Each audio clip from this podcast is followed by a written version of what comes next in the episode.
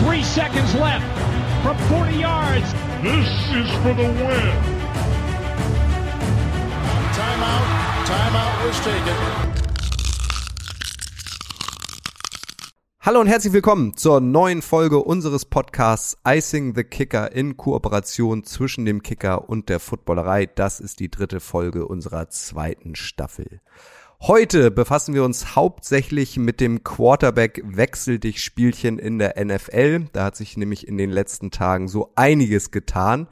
Kein Wunder, wenn da nicht mehr jeder von euch mitkommt. Wir fassen alles zusammen, ordnen es für euch ein und identifizieren auch Gewinner und Verlierer. Mit dabei sind heute wieder Detti aus der Footballerei. Moin Detti. Hallo Kutsche. Die Tatsache, dass äh, diese Offseason die erste Offseason des Icing the Kicker Podcasts ist, würde ich sagen, wir haben ein gutes Timing hingelegt. Schön. Michael vom Kicker ist auch wieder dabei. Moin, Michael. Guten Morgen, Kutsche. Ja, man kommt kaum noch hinterher. Hoffentlich habe ich jetzt alles noch mitgekriegt. Und André vom Kicker ist dabei. Moin, André. Moin, Kutsche. Ich warte bisher noch vergeblich, dass bei den 49ers was passiert. Darüber werden wir natürlich auch gleich sprechen. Mein Name ist Kutsche, ebenfalls aus der Footballerei.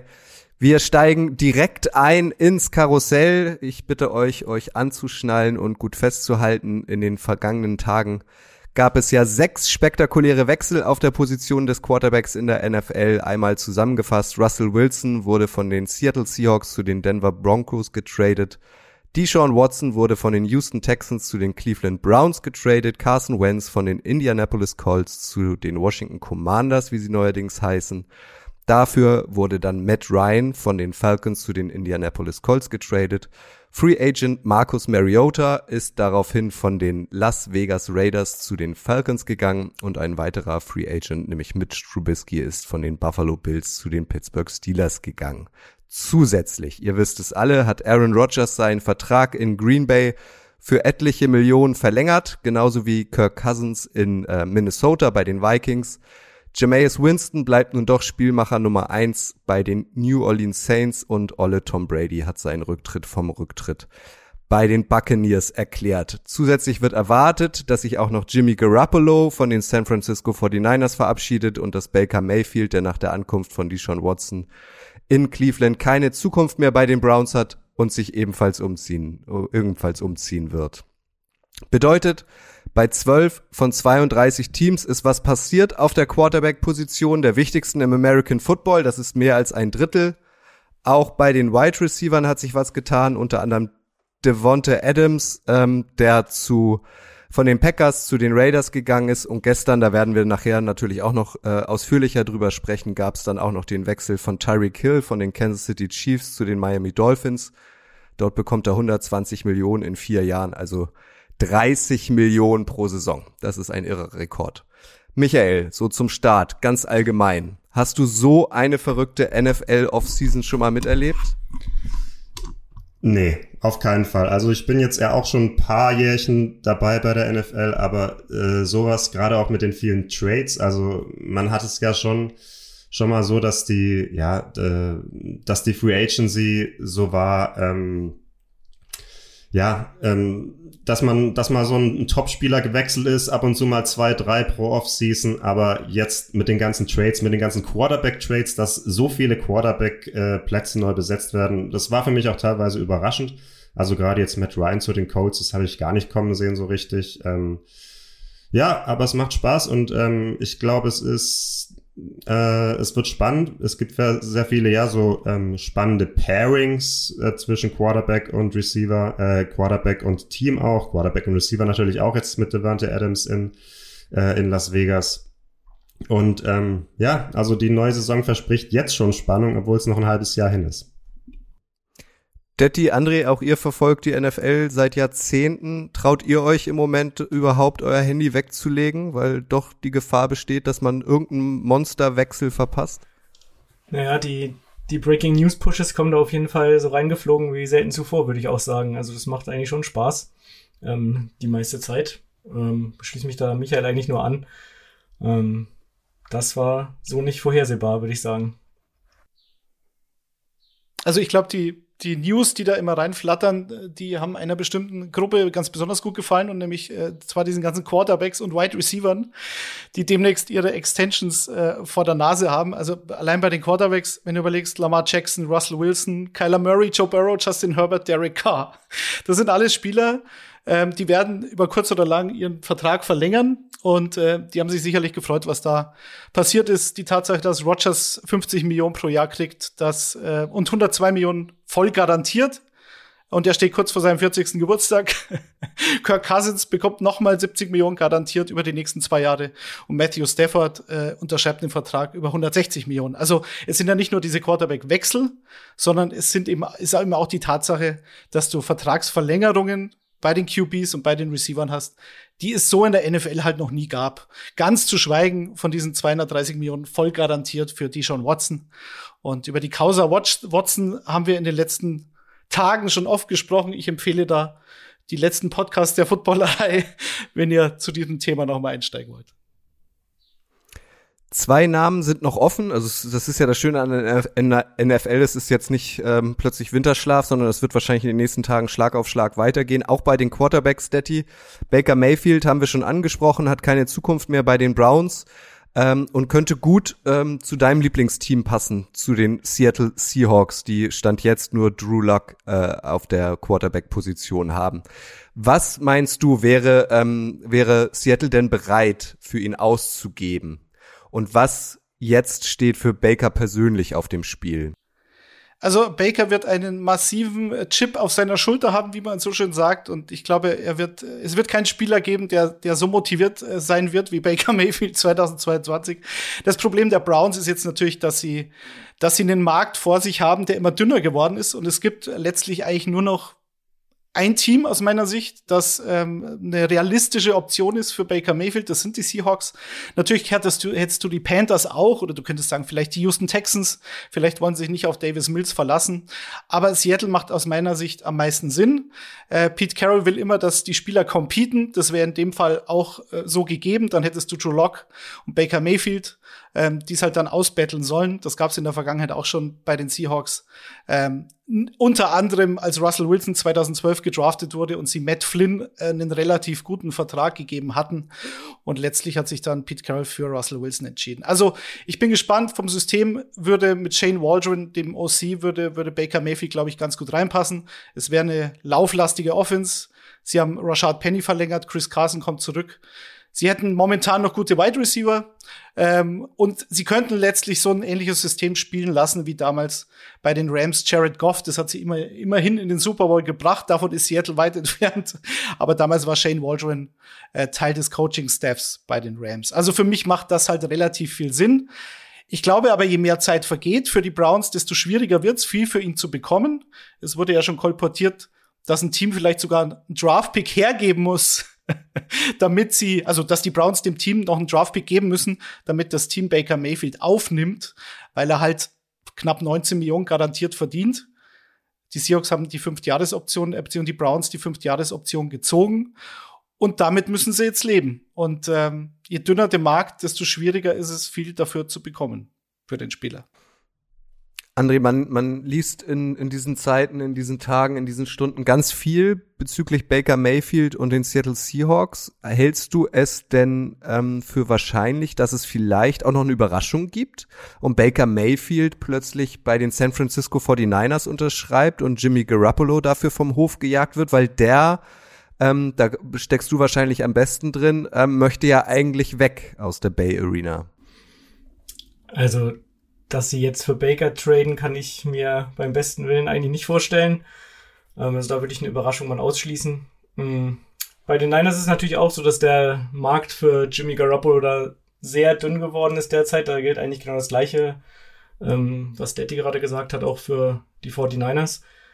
Ähm, vor ungefähr ziemlich genau einem Jahr haben sie für den dritten Overall-Pick äh, ziemlich viel ähm, in den Ring geworfen, um hoch zu traden. Damit haben sie dann Trey Lance gewählt und äh, den sollte jetzt eigentlich übergeben werden, das Team. Ähm, von daher war eigentlich klar, dass Jimmy Garoppolo gehen soll. Das hat sich jetzt noch nicht äh, materialisiert, sage ich mal. Ähm, vielleicht haben die Niners ihre, ihre Karten da ein bisschen überreizt. Es gab allerdings auch ein paar Entwicklungen, die sie jetzt so, denke ich mal, nicht vorhersehen konnten, wie dieser Quarterback-Markt sich entwickelt. Alleine schon mit ähm, der Causa Watson, dass dieses ganze, ähm, diese ganze Thematik dazu führt, dass zwei andere Quarterbacks bei ihrem Team irgendwie so sauer sind, dass sie dann ähm, getradet werden wollen in der Folge oder getradet worden sind schon. Also da ist der Markt äh, doch recht klein geworden und ähm, da wird jetzt, glaube ich, Geduld gefragt sein, weil die Niners werden ihn jetzt nicht für nichts ähm, weggeben, zumal er ja gerade verletzt ist. Das kam ja auch noch hinzu, das habe ich jetzt ganz vergessen. Seine Schulter-OP, von der sie ja schon etwas überrascht wurden. Und ähm, denke ehrlich gesagt nicht, dass da jetzt in den kommenden Wochen was passieren wird. Wahrscheinlich werden sie da noch abwarten, bis er gesund ist, was wahrscheinlich noch bis Juli dauern wird. Und ähm, dann müssen sie sich natürlich überlegen, wollen sie tatsächlich mit Jimmy G ins Training Camp gehen und ihn ständig hinter Trey Lance äh, rumlungern lassen, sage ich mal. Oder müssen sie dann doch irgendwann cutten? Oder ähm, denke mal, dass er auf jeden Fall, wenn er bleibt, einen ordentlichen Paycut ähm, hinnehmen muss, weil jetzt 25 Millionen Dollar würde er verdienen nächste Saison. Das ist eigentlich Geld, das die, die Niners auf jeden Fall für die anstehenden Vertragsverlängerungen mit Nick Bosa und Debo Samuel brauchen. Also, es bleibt spannend. Und ich hoffe mal nicht, dass es dann am Ende so sein wird, dass sie nochmal in so eine Saison gehen, wo sie das gleiche Spiel spielen wie letzte Saison, dass Trey Lance noch ein weiteres Jahr lernen soll, weil dann ist der Rookie-Vertrag auch irgendwann um oder schon halb rum. Und wie wichtig es ist, einen ähm, guten Quarterback auf dem günstigen Vertrag zu haben, das wissen wir ja alle in der heutigen NFL. Ja, ähm, André, du hast es gerade schon ein bisschen angerissen. Was ich da ganz interessant finde, ähm, ob sich die Niners da vielleicht wirklich ein bisschen verspekuliert haben, äh, was den Wert von Jimmy Garoppolo angeht. Denn also mich hat's schon ein bisschen überrascht, weiß nicht, wie es dir ging, ähm, dass da nicht früher schon was passiert ist. Und ähm, ja, ich weiß nicht, ob es damit zusammenhängt, dass die Niners da zu viel wollten als Trade-Gegenwert. Also die Steelers haben Mitch Trubisky genommen, äh, statt Jimmy G. Die Commanders haben Carson Wentz genommen, statt Jimmy G. Ähm, also aus Niners Sicht ist da, glaube ich, alles andere als gut gelaufen. Und jetzt kommt ja eigentlich fast, ich weiß nicht, wie es euch geht, eigentlich kommen fast nur noch die Panthers in Frage oder die Seahawks, falls die jetzt doch nicht mit Baker Mayfield gehen. Houston gäbe es noch, die sind aber im Rebuild, die werden für einen 30-Jährigen nicht zwei, drei Draft-Picks abgeben. Ähm, die würden maximal zuschlagen, wenn er dann doch gecuttet wird. Ähm, ja, also ich glaube, das ist nicht ganz so gelaufen, wie die Niners es vorgestellt hatten, oder?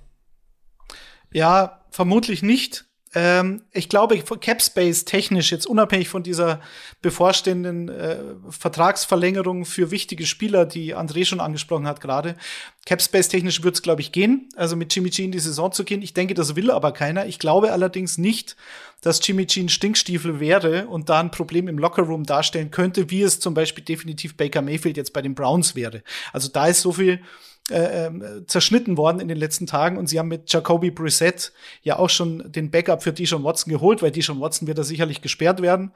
2022, die Frage ist, wie lange? So, und damit haben die Browns das Problem, sie müssen Baker definitiv loswerden, das weiß aber auch jeder Verhandlungspartner.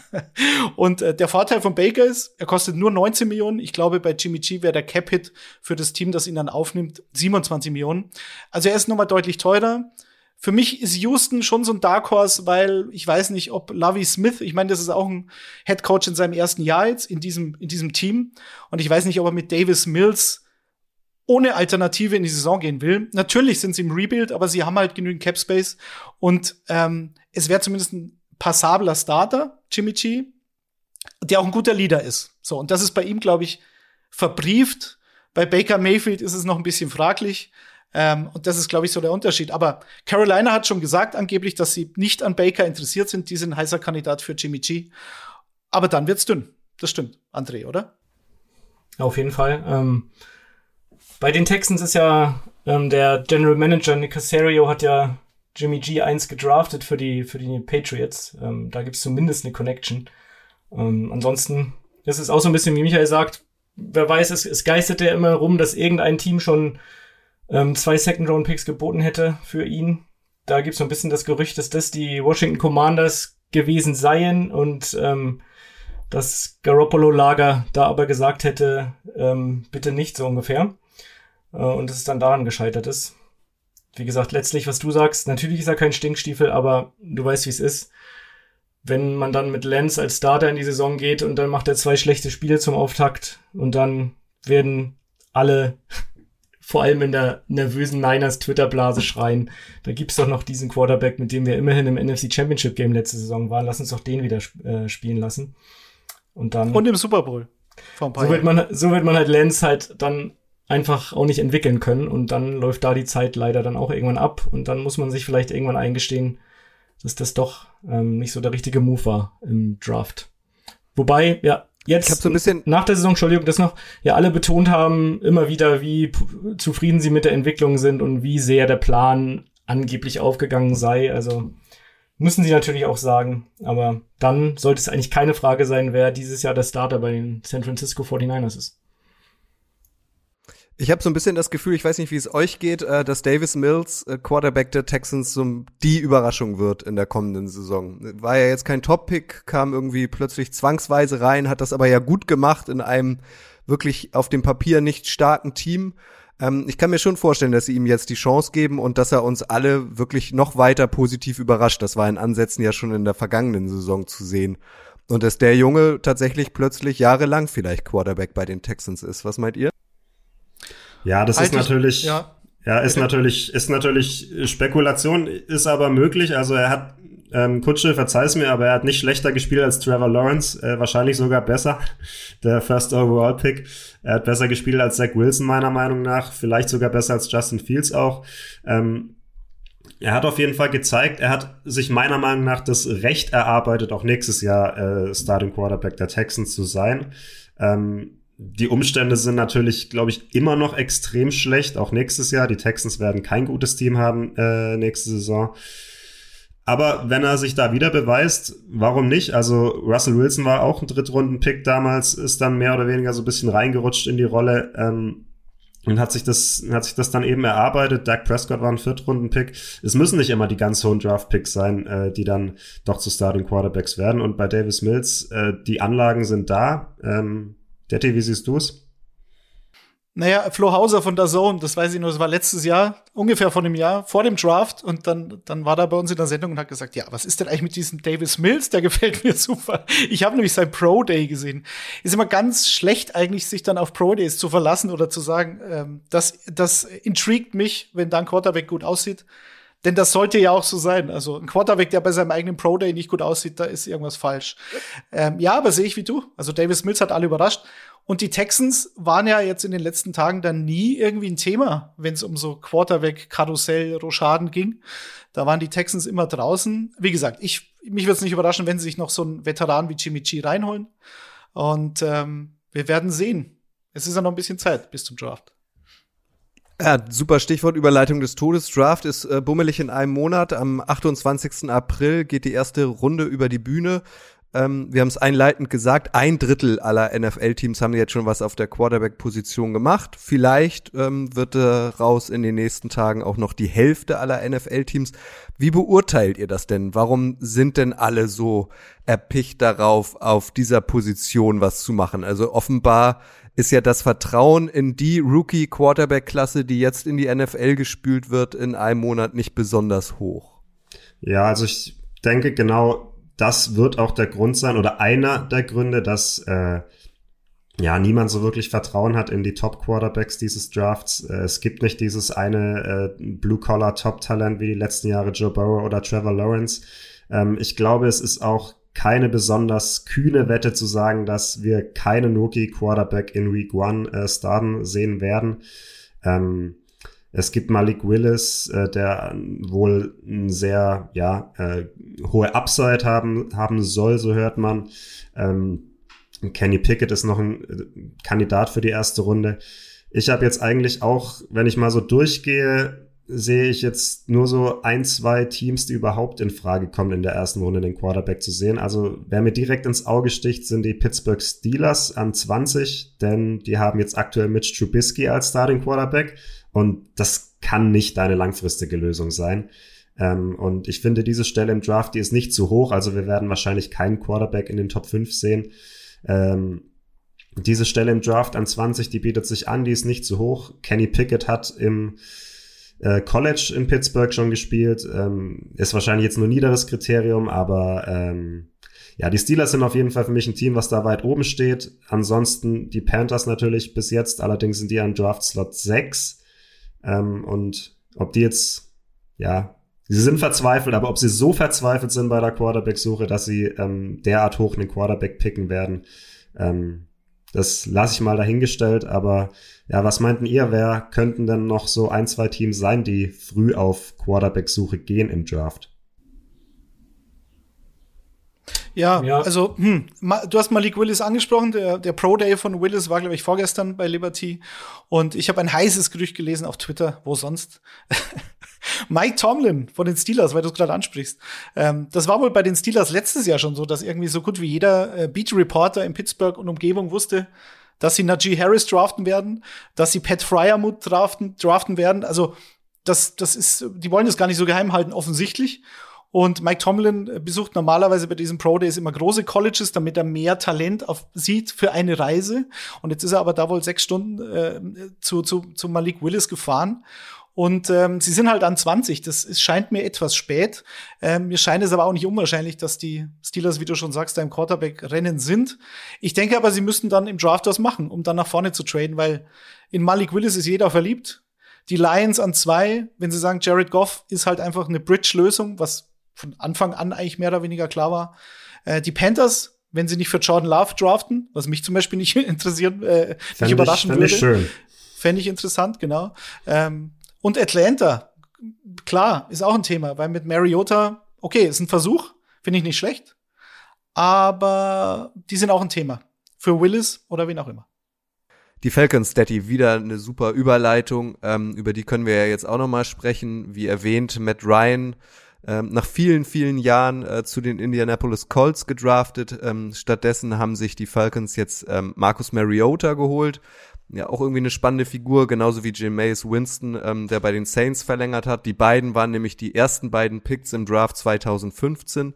Wenn man sich jetzt aber so den Kader der Falcons anguckt, also da sucht man irgendwie vergebens nach einem Top äh, Receiver zum Beispiel, sind ähm, die Atlanta Falcons für euch im Moment stand jetzt das schlechteste Team der NFL auf dem Papier? Puh, das ist eine gute Frage. Da müsste ich mir die, die Kader der schlechten Teams noch mal in aller Ruhe anschauen, aber nichts lieber als das. so was macht man ja gerne, um dann zu entscheiden, wer schlechter ist als, als schlecht wer vogelwild ist. Ich weiß nicht, ob Atlanta so vogelwild ist. Ähm, mich hat's überrascht, diese Matt Ryan-Geschichte. Sie kam auch fast aus dem Nichts. Ich glaube, der Grund, warum das dann so schnell ging und warum Matt Ryan nur einen Drittrunden-Pick letztlich gekostet hat und was den Colts natürlich perfekt reingepasst hat, äh, um diese Carson Wentz, das, das Carson Wentz-Kapitel dann endgültig zu beenden und einen Nachfolger zu finden, ohne viel dafür hergeben zu müssen, war halt einfach die Tatsache, dass, glaube ich, Montag, 22 Uhr deutscher Zeit, äh, Matt Ryan einen, einen Roster-Bonus bei den Falcons in Höhe von, glaube ich, 7,5 Millionen Dollar bekommen hätte.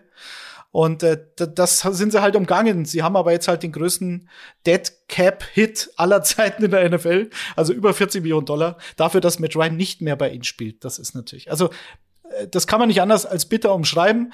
Und was den Kader betrifft, Kyle Pitts, ähm, AJ Terrell, das wären jetzt so zwei zwei sehr gute Spieler auf ihrer jeweiligen Position, die man auf ihrer Position fast schon, ja, doch zu den Top 5 in der Liga ähm, zählen kann. Aber ansonsten, also dadurch, dass Calvin Ridley jetzt auch definitiv weg sein wird für ein Jahr, ist da nicht viel Talent vorhanden, oder André? What say you? Ja, ich würde es auch so sehen. Also Receiver haben sie eigentlich keine Grad. Ähm, dann hast du Mariota hinter einer der wackeligsten O-Lines der Liga. Ähm, die Defense ist jetzt auch nicht ähm, mega stark, also das fällt mir auch schon schwer, da ein anderes Team zu nennen. Ich meine, die Texans, die Lions oder die Jaguars sind halt auch im, noch im Umbruch, aber die haben halt offensiv deutlich mehr anzubieten, finde ich, als die Falcons. Also ich finde, momentan ist es da schon schwer, ein anderes Team zu nennen, wenn man, wenn man über das schwächste Roster der Liga redet. Ja, man muss ja ein bisschen dazu sagen noch, ich sehe es genauso. Ähm, ich denke auch, die Falcons und die Texans sind vielleicht qualitativ die schlechtesten Teams der Liga. Ähm, die Falcons waren es aber meiner Meinung nach auch letztes Jahr fast schon eines der drei, vier schlechtesten und haben mit einem sehr schwachen Kader dann doch erstaunlich viele Spiele gewonnen. Ich glaube, Arthur Smith hat da als Head Coach einen ganz guten Job gemacht. Ähm, ich würde jetzt deswegen nicht automatisch sagen, dass sie den Nummer eins oder Nummer zwei Pick haben werden, auch weil ich Marcus Mariota ganz gerne mag. Aber ja, Top 5, da würde ich, glaube ich, dann doch schon ein bisschen Geld drauf wetten, äh, dass es, dass sie nächste Saison den Top, einen Top 5 Pick haben werden. Ob es jetzt Nummer 1 oder 2 wird, äh, weiß ich nicht, weil ich glaube, das Coaching ist gar nicht mal so schlecht bei den Falcons.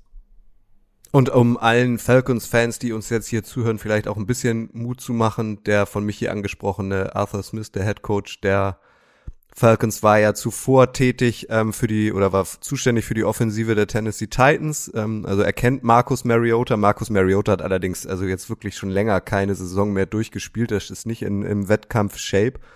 Aber die Falcons haben ja jetzt auch wirklich im Gegensatz zum Beispiel den Teams in der AFC West ähm, eine machbare Division. Also über die Panthers haben wir ja schon gesprochen. Da ist irgendwie die Quarterback-Rolle auch noch offen äh, bei den Saints. Ähm, ist auch einiges im Argen.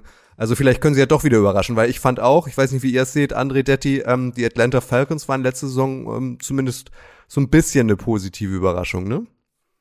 Naja, die Frage ist halt, was dir das, was dir das bringt, ne? Also, eine positive Überraschung ist ja schön und mit einem neuen Headcoach neu anzufangen, 2021, okay aber dann halt mit so einer Hypothek in die nächste Saison zu starten und irgendwie so, so gut wie, wie jedes Talent, was noch outstanding war mit Ridley und mit Ryan, weil ich sehe zum Beispiel mit Ryan nicht so schlecht wie viele andere. Ähm, das ist schon bitter. Und das ist auch bitter für Arthur Smith. Also er kann sicherlich mehr draus machen, als der, das Talent des Kaders momentan herzugeben scheint. Aber schön ist das nicht, oder André? Nee, denke ich auch nicht. Also Mariota finde ich jetzt eigentlich eine ganz gute Wahl. Ist jetzt haben sie jetzt für zwei Jahre für knapp 19 Millionen, glaube ich, oder so verpflichtet. Das, das belastet den Cap halt nicht allzu sehr. Könnte einer der günstigsten Starter der Liga sein, also Quarterback. Äh, von daher finde ich das schon eine ganz gute Wahl. Aber ansonsten wird da dieses Jahr nicht sehr viel zusammengehen, denke ich mal. Anders als wahrscheinlich bei den Colts, ähm, die mit, mit Ryan jetzt an Land gezogen haben, äh, der da ganz gut hinpasst, würde ich sagen. Ist zwar natürlich auch nicht die Lösung für die Zukunft, logischerweise bei seinem Alter, aber ähm, da wird mit den Colts auf jeden Fall zu rechnen sein, auch in einer machbaren Division. Genau, und die Colts haben halt jetzt, glaube ich, im fünften Jahr den fünften Starter. also zum, zum Saisonstart. Und ich, ich mag den Move total für Indianapolis. Wie gesagt, man hat, man hat Carson Wentz ausprobiert. Es hat nicht wirklich funktioniert. Es sah ja am Anfang der Saison nicht so schlimm aus. Da haben wir auch schon mal drüber gesprochen. Also so schlecht hat er nicht gestartet als Quarterback. Aber ich glaube wirklich mittlerweile, dass dass Carson Wentz im Lockerroom jetzt kein Anführer zu sein scheint. Das, das befürchte ich und Matt Ryan scheint mir da anders zu sein. Also da haben sie definitiv ein Upgrade gemacht. Und jetzt schauen wir mal. Ähm, er ist noch nicht, er ist noch nicht tot. Er ist vielleicht nicht mehr der Jüngste, aber mit Michael Pittman hat er einen Top-Receiver, der noch besser sein wird. Also es glaube ich könnte ein richtiger, richtiger Alpha-Receiver sein, so wie er damals Julio Jones bei den Falcons jahrelang hatte.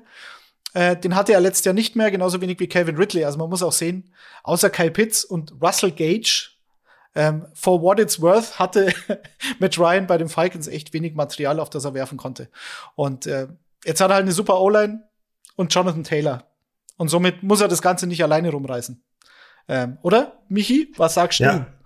Ich sehe es ganz genauso. Und was ich da noch ganz äh, interessant finde, also für mich sind die Colts tatsächlich, was dieses ganze Quarterback-Karussell angeht, äh, einer der Gewinner, ähm, denn sie haben Carson Wentz losgeworden, Matt Ryan geholt. Matt Ryan ist meiner Meinung nach ein deutlich besserer Quarterback als Carson Wentz. Und sie haben noch äh, Draftkapital dazu gewonnen. Also sie haben Carson Wentz teurer abgegeben, als sie für Matt Ryan ausgegeben haben. Klar, liegt natürlich ein bisschen auch am Alter, aber die Colts haben so ein gutes, einen guten Roster. Ähm, gerade dieses starke O-Line, das Running Game.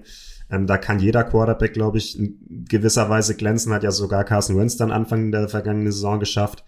Ähm, und ich denke, die Colts haben da viel richtig gemacht, weil sie wissen, sie sind jetzt noch in einem Fenster, wo sie was reißen können mit einem guten Quarterback. Äh, und deswegen macht es für sie keinen Sinn, jetzt auf den Draft zu gehen.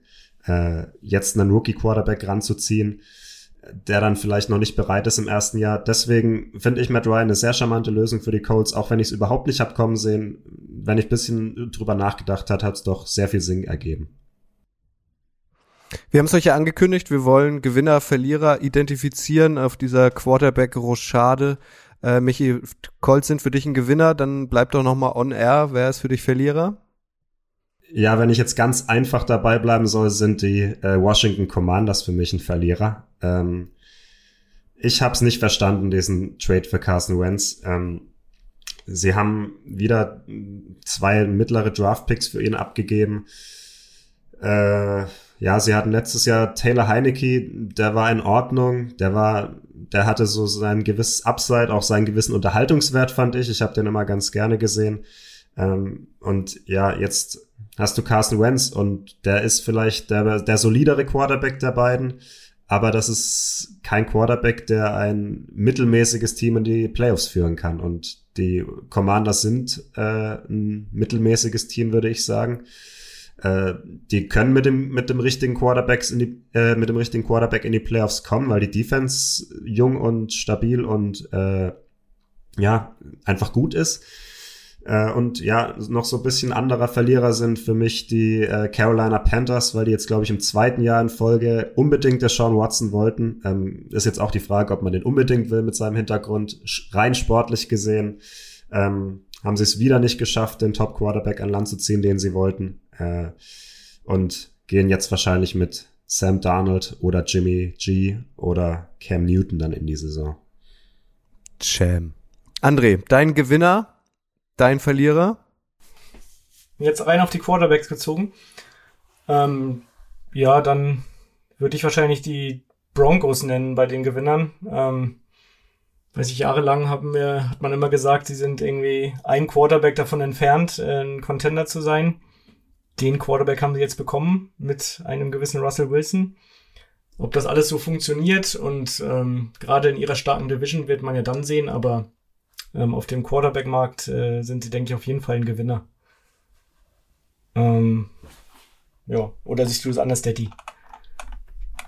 Nein, halt, nein, halt, halt, halt. So schnell kommst, so schnell kommst du da nicht raus, André. Dein Verlierer, dein Verlierer, dein Verlierer, der fehlt noch. Ähm, San Francisco.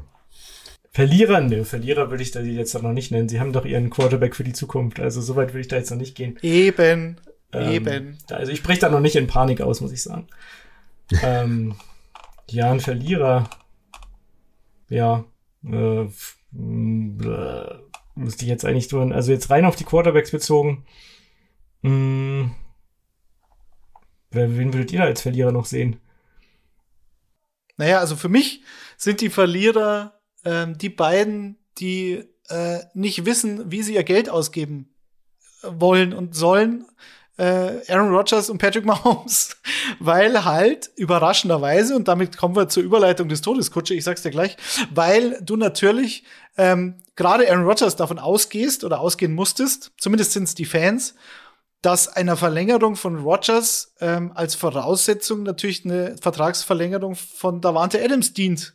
Und ähm, es wurde ja eingeleitet mit dem Franchise-Tag mit, mit der Aussicht, sozusagen ein paar Monate Zeit zu haben, um da den Vertrag mit Davante Adams auszuhandeln. Und jeder ging davon aus, Rogers bleibt nur bei den Packers, wenn er weiß, ihm wird nicht die wichtigste Waffe genommen. Und Patrick Mahomes, ich weiß nicht, inwieweit er involviert war, ähm, dass ihm Tyreek Hill genommen wird. So. Beide werden trotzdem, also beide Teams auch, werden trotzdem oben mitspielen in ihrer Conference. Davon bin ich schon überzeugt. Aber es ist halt doch ein bisschen anstrengender geworden. Ähm, und als Gewinner sehe ich Tour. Äh, Tour hat jetzt in Miami alles bekommen, ähm, womit wir auch bei Terry Kill dann wären. Äh, was, was er braucht, um theoretisch Erfolg zu haben. Jetzt ist nur die Frage, ist er eigentlich gut? Und darüber streiten sich ähm, die Menschen seit zwei Jahren, ob Tour Tango Vailoa ein guter Quarterback ist. Jetzt hat er Taron Armstead einen super Tackle bekommen von den Saints als Free Agent geholt und, und Tyreek Hill ähm, absolutes Upgrade auf der Receiver-Position. Und Jalen Waddle kommt ins zweite Jahr. Der wird nicht schlechter werden. Also von dem her, mal sehen. Ja, lasst uns doch da äh, jetzt noch mal tiefer einsteigen. Ich finde, als Verlierer, das würde ich noch loswerden, kann man auch die Vikings noch nennen. Kirk Cousins werden sie nicht los. Ist, ist sicherlich ein, ähm, ein solider Quarterback in der NFL. Was mich so stört, ist die, die unfassbare Kohle, die er bekommt. Also sie verfeuern unfassbar viel, auch garantiertes Geld in Kirk Cousins. Sind sie irgendwie zu gezwungen, äh, weil sie ähm, vielleicht auch ein bisschen zu spät in den Quarterback-Markt eingestiegen sind und sich dann dafür entschieden haben, einfach das Material zu nehmen, was sie eh schon haben. Ähm, und da, das finde ich auch ganz interessant. Also vielleicht für alle, die es nicht unbedingt wissen, es gibt zwei Conferences in der NFL, nämlich einmal die AFC und die NFC und der jeweilige Sieger dieser Conference, ähm, die beiden Sieger bestreiten ähm, den Super Bowl. Und wenn man sich die beiden Conferences anguckt, ist ja vor allem ähm, die AFC, so wie es unser Flo gesagt hat, ähm, overloaded mit mit überragenden Quarterbacks. Also wir haben den von Detti angesprochenen Patrick Mahomes, wir haben den von Andrea angesprochenen Russell Wilson, wir haben noch Justin Herbert bei den Chargers, wir haben Josh Allen bei den bei den Bills, wir haben Joe Burrow bei den Cincinnati Bengals, die bekanntlich äh, im Super Bowl standen, um nur ein paar zu nennen. Ähm, jetzt hat, ähm, so wie Detti eben gesagt hat, äh, Patrick Mahomes bei den Chiefs eine, ein, ein Top-Receiver weniger, nämlich Tyreek Hill, der, wie schon angesprochen, für 120 Millionen für vier Jahre und 72 Millionen garantiert äh, zu den Miami Dolphins wechselt. Ähm, die Chiefs sind daran natürlich nicht ganz unschuldig, weil sie haben Patrick Mahomes ähm, im, äh, vor kurzem einen Mega-Vertrag gegeben, der wird über 500 Millionen Dollar in den nächsten zehn Jahren verlieren äh, verdienen und wenn du wenn du so jemanden halt schon eine Menge Geld zahlst, dann kannst du das mit jemand anderem nicht machen. Ähm, deswegen ist Tyreek Hill jetzt zu den Dolphins gegangen, die die Cap Space hatten ähm, und so weiter. Wen würdet ihr denn stand jetzt als den Favoriten sehen in der AFC? Angefangen bei dir nochmal, Detti. Also, für mich geht nichts über die Bills. Ähm, die Bills sind nicht, nicht schlechter geworden äh, in dieser Offseason, ganz im Gegenteil. Ähm, sie, haben Von, sie haben Von Miller dazu bekommen und haben ihr Team größtenteils gehalten. True Davis White wird zurückkommen. Der ist ja relativ lange und gerade in den Playoffs dann ausgefallen letztes Jahr. Also für mich geht da nichts über die Bills. Stefan Dix wird dann demnächst auch anklopfen und wird ein bisschen Geld verlangen. Äh, so wie übrigens Debo Samuel, DK Metcalf, AJ Brown, Terry McLaurin, Deontay Johnson und Hunter Renfro auch. Das ist diese Draft-Klasse von 2019. Die werden jetzt massiv abkassieren wollen, völlig zu Recht. Ähm, aber im Prinzip, für mich ging vor dem Trade von, äh, von, von Tyreek Hill weg von den Chiefs schon nichts über die Bills und jetzt erst recht. Was sagst du, André? Ja, ich hätte jetzt natürlich auch die Bills genannt, muss ich ehrlicherweise sagen. Ähm, in der, in, wenn wir jetzt mal vielleicht mal die auf die AFC West gehen, damit wir nicht alle das Gleiche sagen, ähm, klar, die Chiefs sind jetzt da natürlich ähm, schon schwächer geworden, gerade weil sie ihre absolut unausrechenbarste Waffe verloren haben ähm, für Patrick Mahomes. Ähm, trotzdem, wenn ich jetzt auf den Gewinner der AFC West tippen müsste, würde ich wahrscheinlich trotzdem die Chiefs nehmen, weil sie letztlich halt Mahomes und Reed haben. Ähm, klar, die Chargers sind jetzt auch richtig stark, haben auch sich richtig gut verstärkt, aber letztes Jahr sind sie noch nicht mal in die Playoffs gekommen und da müssen sie jetzt erstmal beweisen und vor allem Brandon Staley muss beweisen, dass er mit dem Team auch was reißen kann. Von daher sehe ich die Chiefs schon jetzt natürlich geschwächt durch den Trade, durch den Verlust von Hill, aber jetzt auch nicht völlig aus dem, aus dem Rennen, mal. Ganz kurz, Michi, bevor du einsteigst, äh, eine Verständnisfrage, finde ich, müssten wir noch mal klären. Tyreek Hill ist ja bekannt, total schnell, Spitzname Cheetah, der, der Gepard. Ähm, dann haben natürlich viele, als dieser Wechsel verkündet wurde, irgendwie überlegt, na ja, aber Tua äh, Tagovailoa von den Dolphins, der kann ja gar nicht so weit werfen. Das, das, der ist ja gar kein Patrick Mahomes. Warum holen sie denn den? Dazu muss man halt wissen, dass Tyreek Hill besonders stark ist bei Yards after Catch. Also sobald er den Ball hat, dann macht er halt noch mal richtig Strecke und dann könnte es doch wieder Sinn machen, ne? Genau, ähm, es ist ja ein bisschen auch die, die Jalen Waddle-Geschichte. Also letztes Jahr vor dem Draft äh, wurden ja sogar so ein paar äh, ja, Parallelen gezogen zwischen Jalen Waddle und Tyreek Hill. Äh, dann kam Tyreek Hill äh, zu den zu den Dolphins, äh, dann kam Jalen Waddle zu den Dolphins äh, an fünfter Stelle oder sechster Stelle, glaube ich, gepickt. Ein Pick nach Jamar Chase und war dann gar nicht dieses Deep Threat, sondern halt diese Yards after the Catch Maschine, auch viele, viele Slants, viele, viele Screens gefangen, Quickouts. Ähm, und ich denke, da haben sie jetzt halt so einen zweiten. Also Tyreek Hill wird sich ein bisschen umstellen müssen. Der wird nicht mehr diese tiefen Bomben fangen. Der wird viel after the catch auch machen. Äh, zumal ja jetzt äh, Mike McDaniel der neue äh, Head Coach der Dolphins ist, der bei den 49ers zuvor Offensive Coordinator war und da wurde ja auch schon sehr viel auf äh, die Yards after the Catch äh, schematisch gegangen. Ähm, ich wollte noch mal kurz äh, meinen Take zur, zur AFC West auch loswerden. Äh, wenn du mich bis gestern Nachmittag so circa 17 Uhr gefragt hättest, Kutsche, äh, dann hätte ich gesagt, die Chiefs sind nicht nur das beste Team der AFC West, sondern die Chiefs sind das beste Team der AFC. Solange sie Mahomes haben, solange sie Andy Reid haben, Kelsey und Tyreek Hill. Jetzt haben sie Tyreek Hill nicht mehr. Ähm, deswegen würde ich jetzt, glaube ich, auch auf die Bills gehen, aber ähm, um zumindest ein bisschen noch einen, ja, kein Hot Take, aber einen Warm Take rauszuhauen. Ähm, ich glaube, dass die Chargers nächstes Jahr die AFC West gewinnen. Äh, Andrea hat's gesagt, nicht ganz in die Playoffs gekommen. Ähm, aber sie haben mit, jetzt mit JC Jackson nachgelegt und mit Khalil Mack nachgelegt. Ähm, das Einzige, was sie bisschen schauen müssen, die Run-Defense, die war letztes Jahr halt katastrophal. Äh, die müssen sie verbessern. Aber ansonsten ist das für mich ein unheimlich komplettes Team und ich bin riesiger Justin Herbert-Fan. Ähm, sie haben Mike Williams gehalten als, als äh, Big Play-Waffe. Und äh, ja, also trotz Adams in Las Vegas, trotz Wilson in Denver und trotz Mahomes in Kansas City, würde ich sagen, die LA Chargers sind jetzt das stärkste Team der AFC West.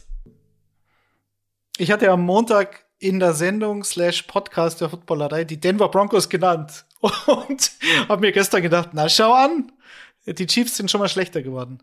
Aber nochmal zu den Chiefs. Also jetzt ist natürlich schon die Frage, äh, unser Daniel aus der Footballerei ist ja großer Chiefs-Fan und der hat gleich mal äh, auf Flash Gordon getippt. Der wird das schon reißen, der Junge.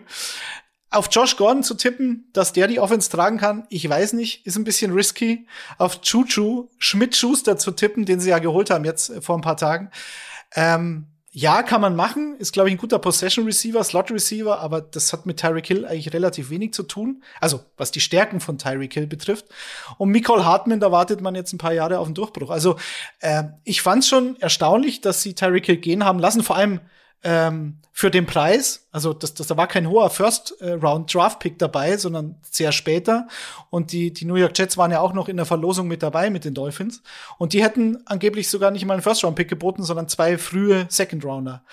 Also das fand ich schon beachtlich. Ich glaube, Andy Reid geht einfach davon aus, dass er, so wie bei Tyreek Hill, Tyreek Hill war ja kein Top 10 College Receiver, der dann hoch gedraftet wurde, sondern den haben sie entwickelt. Und sie haben halt das Maximum aus seiner Athletik rausgeholt.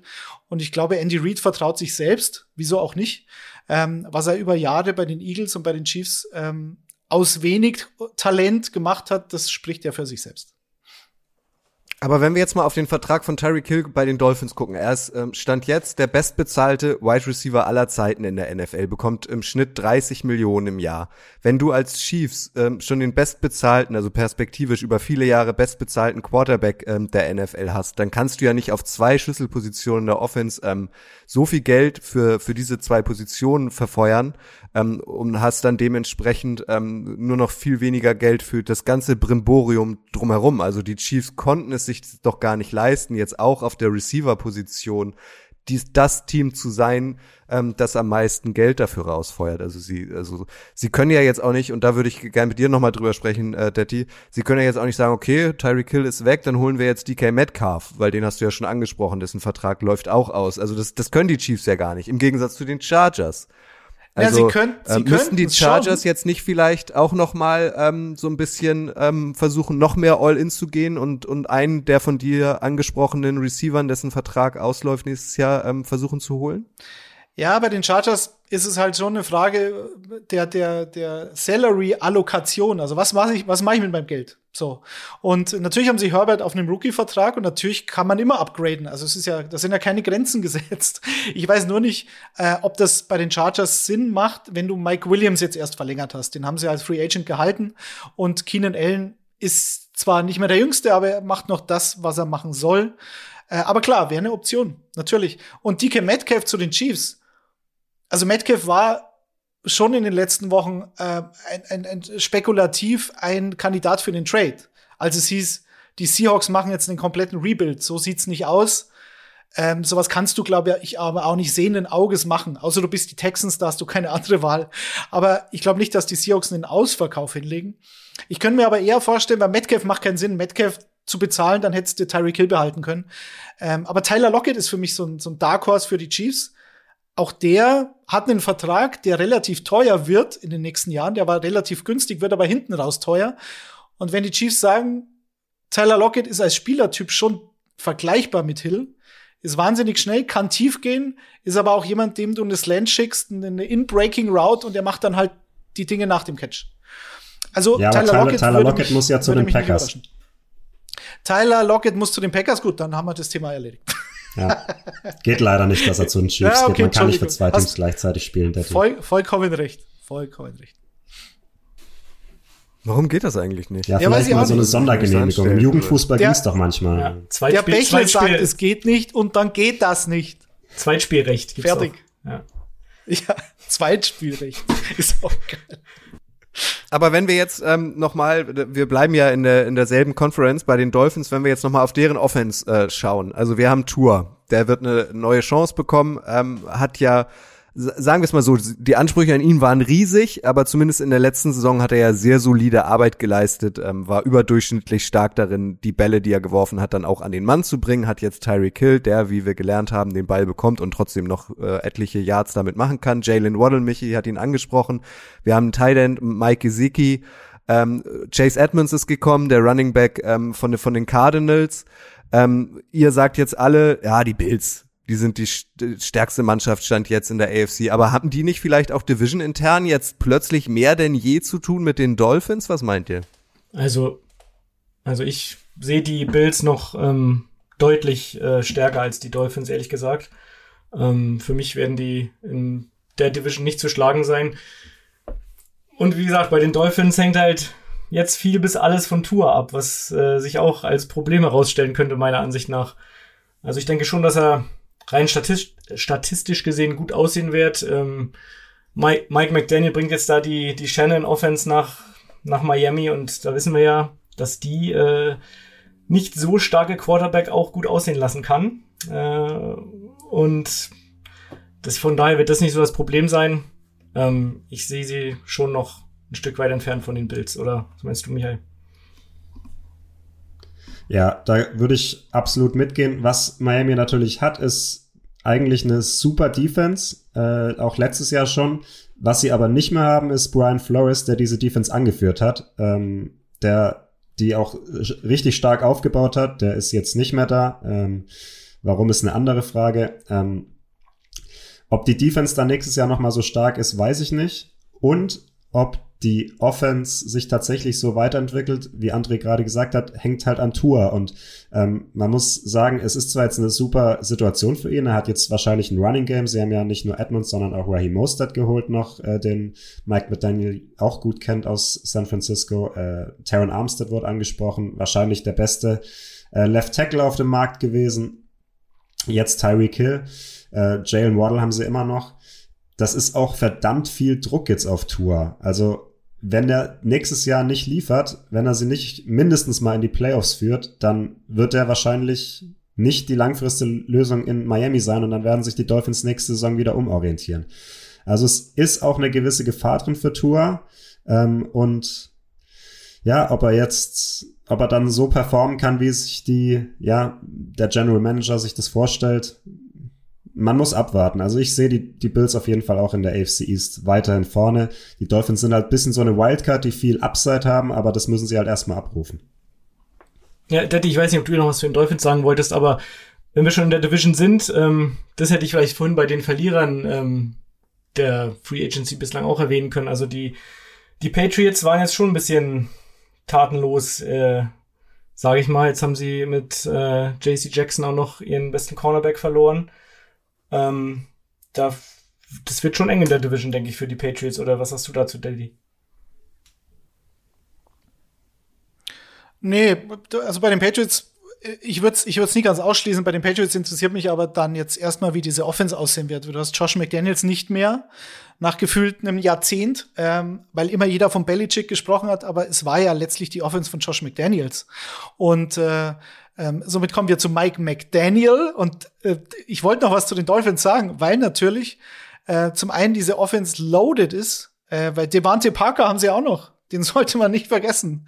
Äh, bei dem wird, könnte mich zum Beispiel, würde es mich nicht überraschen, wenn der ein Trade-Kandidat ist, zum Beispiel nach Green Bay, weil er halt ein äh, meines Erachtens sehr guter Receiver ist, aber es ist halt jetzt Luxus, ne? wenn du wenn du Jalen Waddle und Tyreek Hill schon hast, äh, und immer in, in drei Receiver-Sets werden sie nicht spielen. Ähm, also in, mit diesem 11 Personnel. Das müsstest du aber tun, um Devante Parker ständig auf dem Platz zu haben. Und da kann ich mir schon vorstellen, dass so ein Team wie Green Bay, die jetzt da Need haben, ähm, da zuschlagen könnte. Und zur Defense, klar, du hast, du hast recht, Michael. Brian Flores ist weg, aber sie haben halt äh, Josh Boyer gehalten, den Defensive Coordinator, und sie haben alle wichtigen Spieler in der Defense gehalten, die sie hatten. Also eigentlich haben die Dolphins in den letzten Jahren dieses Brian Flores Desaster mal davon abgesehen, aber sie stehen echt gut da und es ist, liegt jetzt wirklich an Tour zu zeigen, ist er gut oder ist er es nicht. Aber sie haben in den letzten Jahren alles dafür getan, ihn aufzubauen und jedes Jahr seine Umgebung besser zu machen. Und das ist schon mal aller Ehren wert, finde ich. Ihr merkt, uns macht es wahrscheinlich, äh, wie euch auch, wahnsinnig viel Spaß, in die Glaskugel zu gucken. Also wenn ihr jetzt auch einen äh, AFC-Top-Favoriten habt, ähm, dann teilt uns den gerne mit. Ihr findet uns alle vier jeweils auf Instagram und Twitter. Schreibt uns das oder schreibt uns zum Beispiel eine Mail an redaktion.footballerei.de.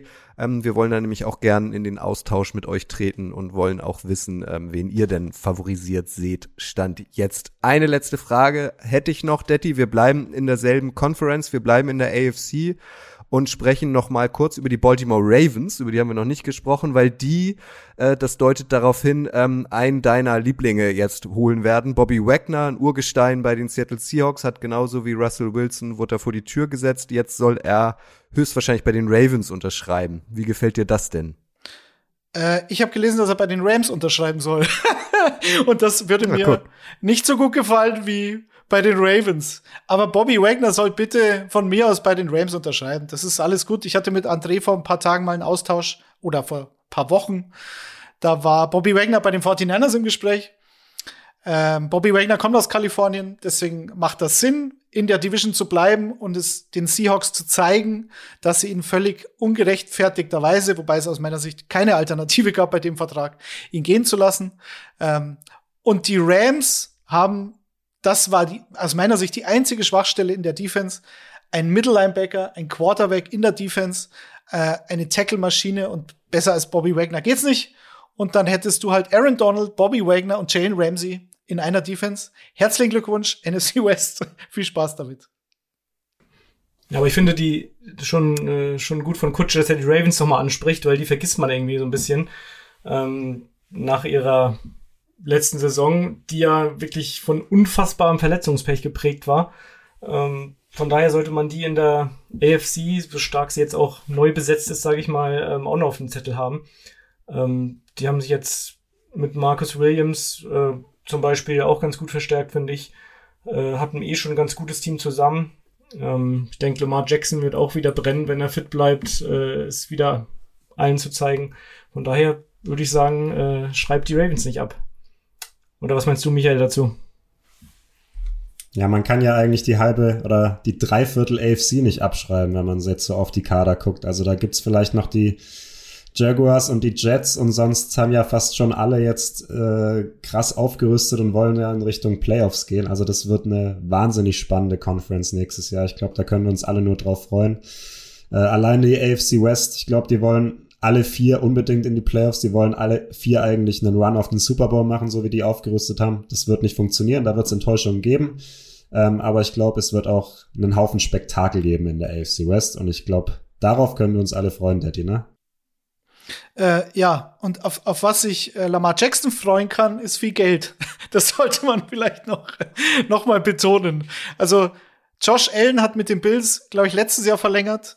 Äh, hat natürlich sehr viel Geld bekommen, aber wenn man sieht, was in den letzten Tagen passiert ist und Lamar Jackson eben der Quarterback ist, unter anderem der da für eine Vertragsverlängerung ansteht, der erst 25 Jahre alt ist, ähm, da hätten die Ravens vermutlich schon früher einen Deckel drauf machen sollen. Jetzt wird's teuer. Und 50 Millionen im Jahr, das wird's wohl werden. Mindestens. Also wir haben äh, diese Folge eröffnet mit äh, mit der Frage: Habt ihr so eine verrückte NFL Offseason schon mal erlebt? Und wahrscheinlich treffen wir uns an selber Stelle in zwei Wochen wieder und denken: Ey, das ist ja Wahnsinn, was seitdem noch alles passiert ist. Es ist ja unglaublich. Es wird immer wilder. Also wenn ihr bislang noch keine Gefühle, noch Tom keine Brady Liebe zu den für die. NFL habt, Was? dann dann ist es jetzt eigentlich höchste Zeit, weil in dieser Liga immer irgendwas Spektakuläres passiert, gefühlt mehr denn je, gefühlt von Jahr zu Jahr mehr. Also der, wer, wer dieses Drehbuch schreibt, der hat alle Oscars dieser Welt verdient.